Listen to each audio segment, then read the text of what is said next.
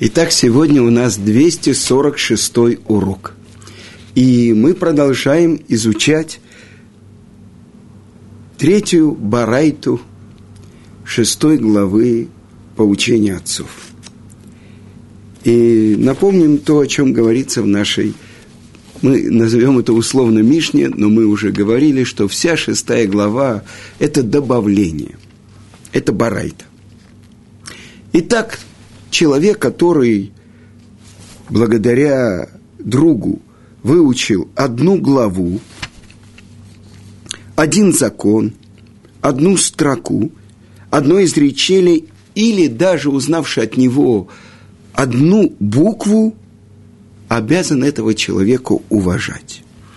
И приводит барайта пример царь Давид, который научился у Ахитофеля только двум вещам, называл его своим наставником, своим учителем, своим другом. Как сказано в Теилим: «Ты человек, равный мне, учитель мой и друг мой». Если царь Давид, который научился у Ахитофеля только двум вещам, называл его своим наставником, учителем и другом, то во сколько раз больше любой другой человек, который благодаря своему другу выучил одну главу, один закон, один стих, одно изречение или узнавший от него даже только об одной букве, тем более должен его уважать. И только Торе подобает уважение. Как сказано, это сказано в Мишли, в притчах царя Соломона: мудрые наследуют кого-то, и непорочные наследуют добро. И нет добра, но только Тора. Как сказано: «Ки леках тов натати лахем торати альтаазову». Хорошее приобретение я дал вам, моего учения не оставляйте, мою Тору не оставляйте. Мы могли бы подумать, что... Итак, есть комментатор Шемишмуэль, который говорит, что царь Давид вел себя, ну, как он сам про себя говорит в псалмах царя Давида. Разве не хасид я, не тот, кто делает больше, чем требует от него буква закона?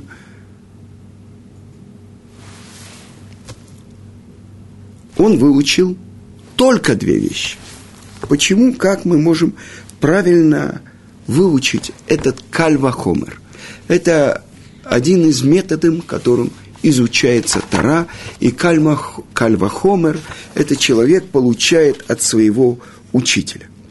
Так вот, сказано, что царь Давид, мы говорили с вами, что у каждого человека, почему тот, кто любит мудрость, он должен учиться у каждого человека. Кто называется мудрец? Вспомнили то, что толковал Бензома, тот, кто учится у каждого человека.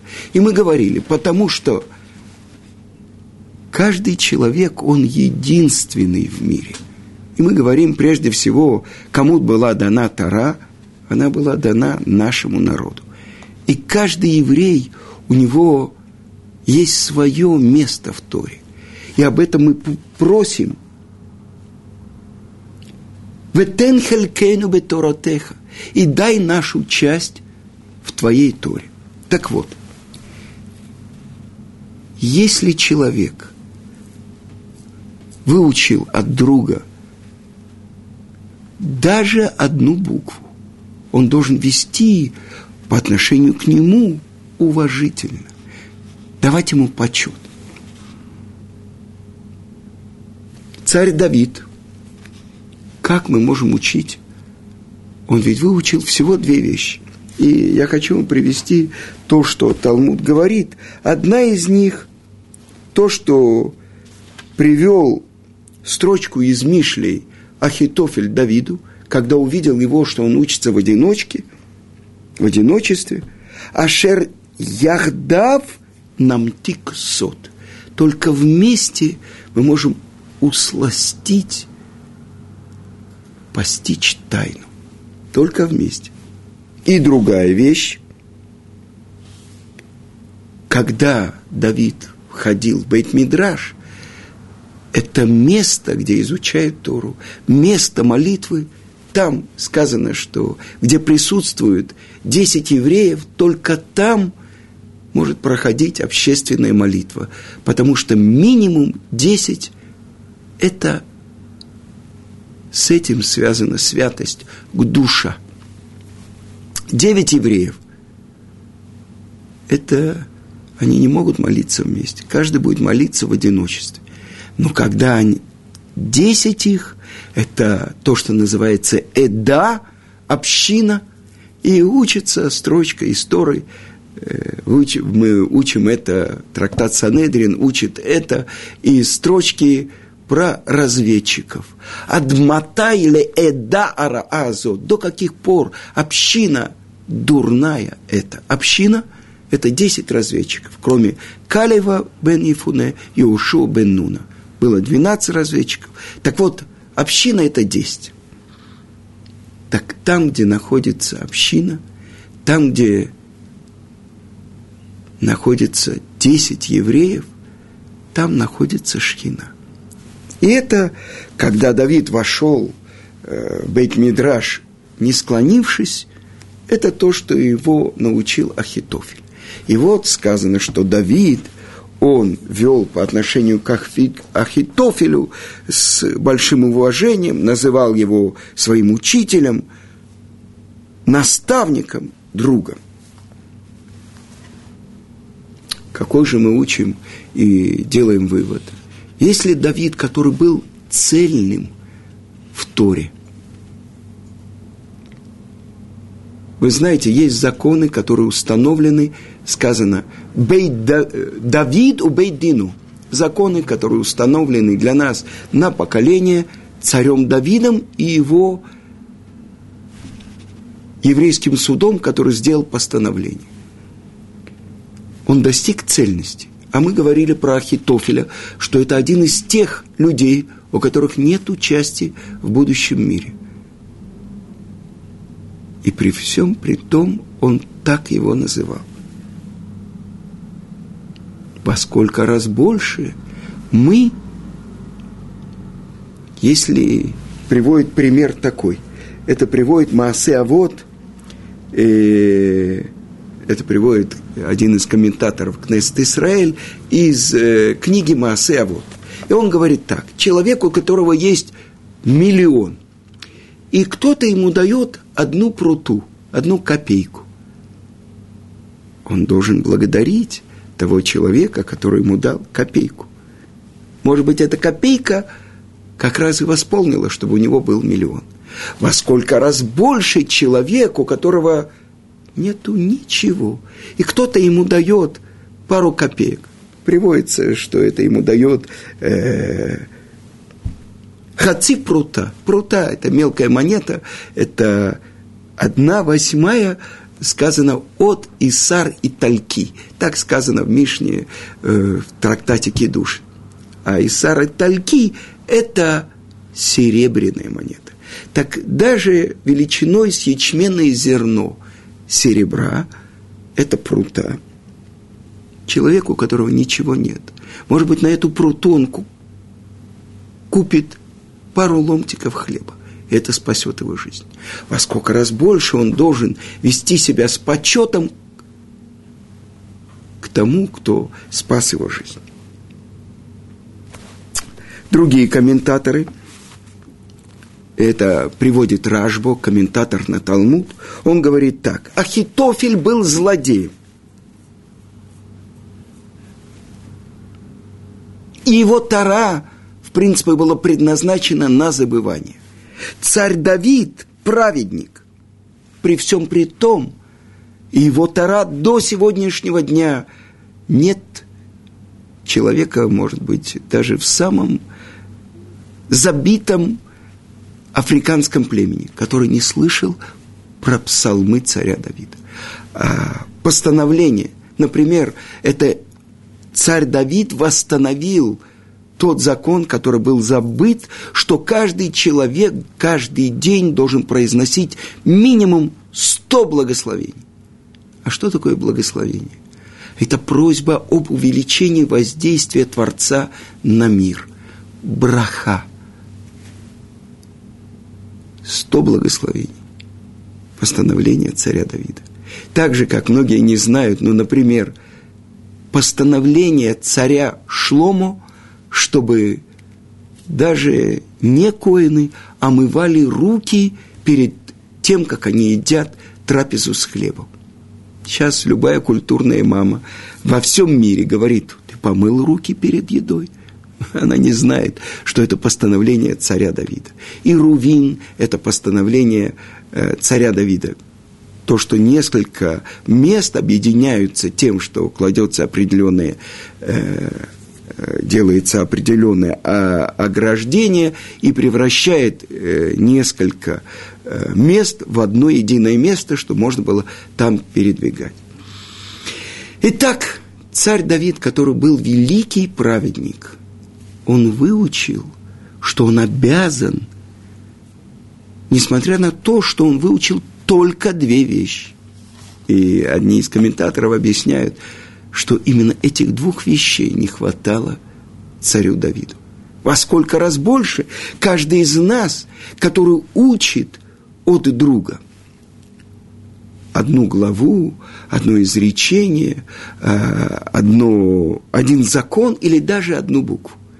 И тогда задают вопрос комментаторы, в чем разница между почитанием рава, от которого, у которого ты учишь Тору, и твоим другом, у которого ты выучил даже вот эти несколько вещей. И объясняется, что если я выучил от своего друга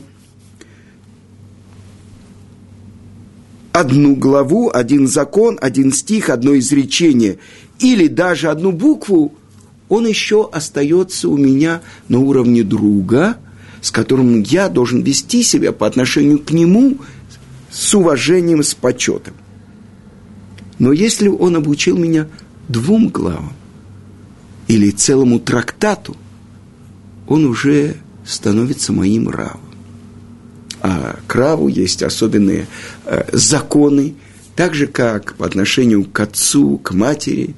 Нужно, запрещено сидеть на их месте, нужно вставать, когда они входят, нужно их провожать. Это все принимать, одевать, кормить, поить. Это все законы по отношению к раву. Так вот, это то, что определяет отношение к другу, у которого человек выучил одну вещь. Есть еще одна вещь. То, что мы тоже учили, что многому я научился от своих учителей, гораздо больше я выучил от своих друзей, самому большому я научился от своих учеников. И приводят комментаторы, что, может быть, человек слушает в пол э, уха то, что учит его раввин, может быть, он э, не всегда понимает, а может быть, он даже не хочет понимать то, что учит его рав. Но когда он учит в хавруте, хавер, это очень важное слово из Талмуда. Хаврута – это тот, с кем вместе мы изучаем Тору. Корень слова хибур – связь.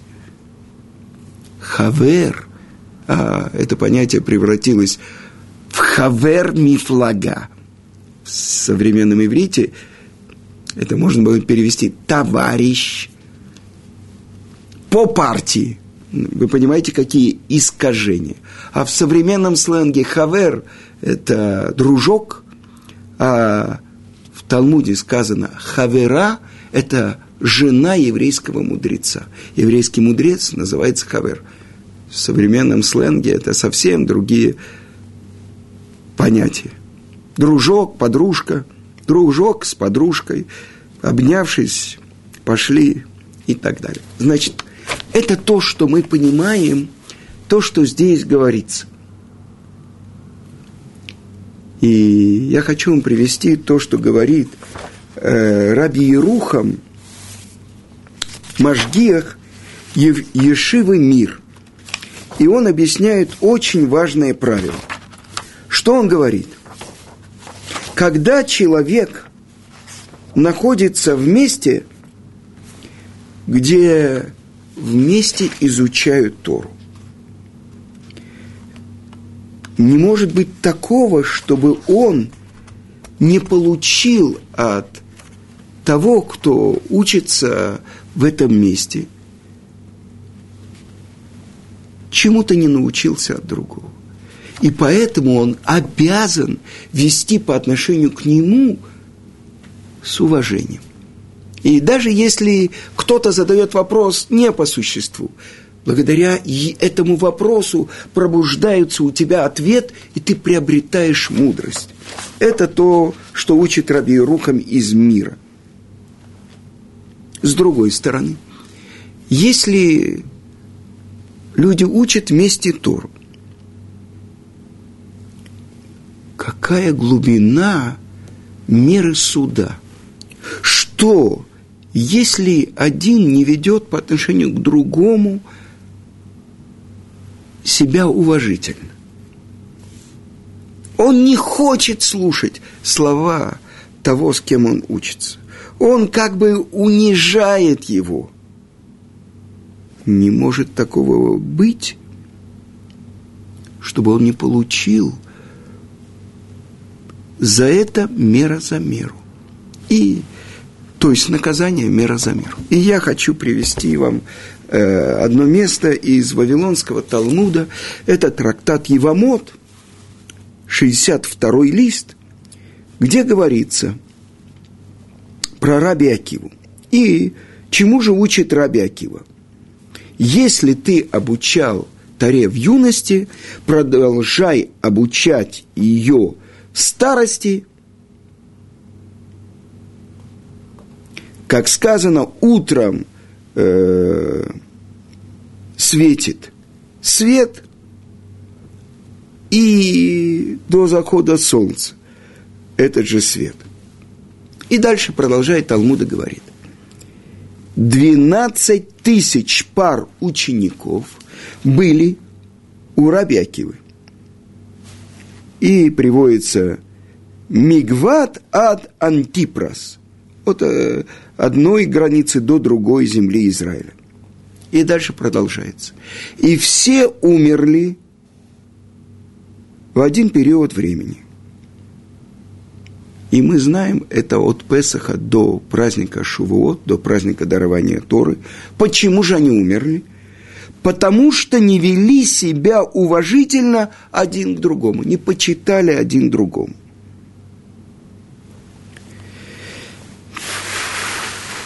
Ну и за это полагается такое страшное наказание. И в трактате «Шаббат» объясняется, что тот, кто говорит дурное про товарища, за это ему полагается смерть. Причем в трактате «Брахот» мы учили градации смерти. Самая легкая смерть – это поцелуй ангела. Это когда достается волосок, Талмуд приводит, из стакана с молоком. Самое тяжелое – это аскара. И что же это такое? В трактате «Шаббат» объясняется. Аскара – это болезнь, которая начинается во внутренностях, в желудке, а завершается на языке. За что? За то, что человек говорит лашон ара про другого. И таким образом один из комментаторов Талмуда, Маршо, он объясняет. От какой болезни умерли ученики Раби Акивы? От болезни аскара. Почему? Потому что они неуважительно относились к Торе другого. Страшное наказание. И приводится пример как раз из нашей Барайты. Что человек, который узнал от другого одну главу, один закон, одно изречение, или даже тот, кто научил его одной букве из Святой Торы, тем более должен его уважать. Пример от царя Давида. И вот что получается. Продолжает Талмуд, и сказано, что мир опустел. Вы представляете, двадцать четыре тысячи великих еврейских мудрецов. Из-за чего же они умерли? И такой страшной болезнью. Из-за того, что не уважали один другого. Относились свысока к той Торе, которую учил их друг. И мы сейчас находимся в периоде. Это называется период полутраурные дни. От Песаха до Шавуот. Мы не устраиваем свадьбы, мы не слушаем музыку, мы не веселимся. Из-за чего? До сих пор мы находимся в трауре о том прегрешении, которое совершили самые большие еврейские мудрецы. И кто это? Ученики раби Акивы. И сказано, и мир, я продолжаю вам цитировать трактат Евамот. И мир находился, превратился в пустыню. Шамем, опустошился мир. Пока не пошел раби Акива к нашим учителям, которые на юге, и обучил их. И кто же это? Это раби Мейр, это раби Иуда, это раби Йоси, это раби Шимон, раби Шимон Бар-Йохай, это раби Лазар Бен-Шамуа. Что благодаря им была передана Тора в еврейском народе. И это то, что говорится, а эти двадцать четыре тысячи умерли от Песаха до Шавуот. И поэтому, за исключением э, праздничного дня, тридцать третьего числа по Омеру, Лаг БаОмер, когда отменяются все законы траура. Есть из комментаторов, которые говорят, что кончили, завершилась смерть. А есть другие, потому что раби Шимон Бар-Йохай получил от раби Акиву ту, та, ту часть Торы, которая называется сот. А, помните, мы говорили, яхат намтик сот. Это одна из тех вещей, которые обучил Ахитофель царя Давида. Вместе усластим тайну. И в этот день сказано, что пока не завершил передавать Тору раби Шимон Бар-Йохай своим ученикам, солнце не зашло. Мы с вами говорим, что Тора, которая, которой Творец творил мир, который дает жизнь миру, она первична. А весь мир, сотворенный мир, он вторичен. И то, что говорит наш Тана, только Торе полагается почет. Почему? Потому что это то, что Творец говорит в Мишли. Телекахтов на тателяхем. Я хорошее приобретение даю вам. Мою Тору не оставляйте. И один из комментаторов объясняет, даже если бы она стоила огромные деньги, мы должны были заплатить за нее эти огромные деньги. Тем более, когда Творец ее дает нам в подарок. Почему это так важно? Ведь мы с вами уже говорили, что вся Тора на более глубоком смысле, в более глубоком смысле, это имена Творца. Это связь между Творцом и его миром. Мир, который он сотворил. Ради чего он сотворил мир? Ради проявления своей славы. Через что проявляется его слава? Через то, что человек постигает Творца, постигает мудрость Творца. А мудрость Творца – это и есть Тора. И это то, что мы будем учить с вами. В конце поучения отцов сказано. А коль маше бара кадуш баруху бауламо, лобрао элелих водо. Все то, что сотворил Творец, не сотворил ни для чего другого, но только ради славы своей. Я хочу вам привести, Саба из Келема говорит, еврей, который, ну, не очень жил по всем законам Торы. И вот раз в жизни он сказал, Борух Хашем, благословлен Творец. Назначение всего творения он исполнил. Еврей который не живет по Торе, а только сказал, что в этом мире проявилась слава Творца. Во сколько раз больше то, что мы учим, то, что объясняет Гаон из Вильно, что вся Тора – это реализация славы Творца. И тогда тот, кто научил другого даже одной букве из Торы, этим проявляется слава Творца в мире. А ведь каждый из нас пришел для того, чтобы исполнить свое назначение, открыть свою Тору. Это то, что мы просим. «Вэтэн хэлькейну бэторатеха» – дай нам нашу часть в Торе. И я сейчас встречал одного человека. Он очень много зарабатывает. Он живет, деловой человек, ему, его фирма снимает квартиру, у него водитель и машина. И он сказал, только двум людям я завидую.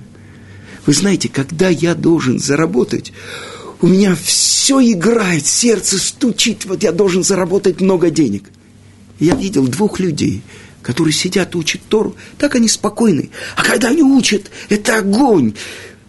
Они не могут, они хотят доказать свое прочтение, свое открытие в Торе. Вот этому я завидую. В деньгах я знаю, что это такое. А вот это у них есть в Торе. Они по-настоящему учат Тору. И это то, что учит нас Тана, нашей Барайти. Что только Торе полагается уважение. И что те, кто называются мудрецами, они ее наследуют. Но у каждого еврея есть своя часть Торы. И если он приобретает ее, что ему не хватает? Так говорят наши мудрецы. Если ты приобрел знание, что тебе не хватает? А если ты приобрел весь мир, но не приобрел это знание, что ты приобрел?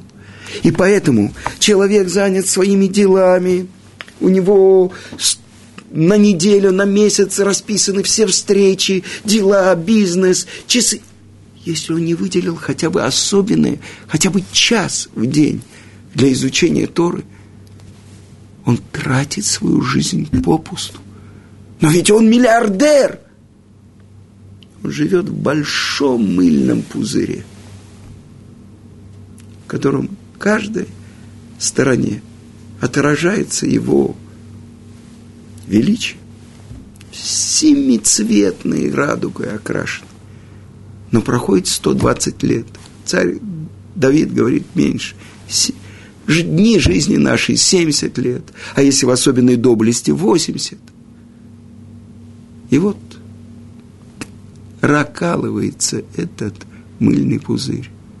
И помните, в детстве нужно было тереть глаза, чтобы меньше плакать от этой мыльной пены. Пока мы еще здесь. Это то, что спрашивают у человека, когда он кончает свою жизнь. Кавата звоним ле Тора. Ты установил себе постоянное время для изучения Торы. Вы понимаете, как ответственно это? И это то, что мы просим у Творца. Бетен хелькейну бетора теха. Дай нам нашу часть в Твоей Торе. И это главный урок, который мы выучили из того, что научил нас царь Давид.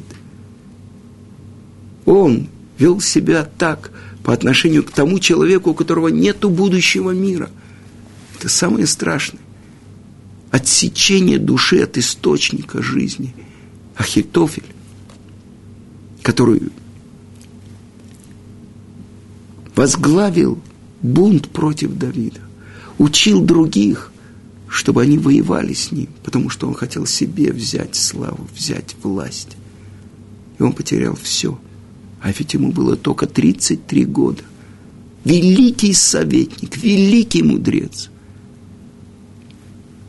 Потерял все. Но Давид, который выучил от него две вещи, вел себя по отношению к нему, как учителю, другу, воспитателю.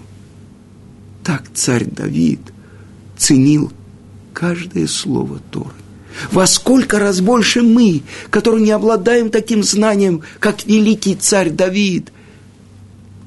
Каждая буква Торы, которая обучает нас, наш друг, мы обязаны вести себя по отношению к нему с почетом.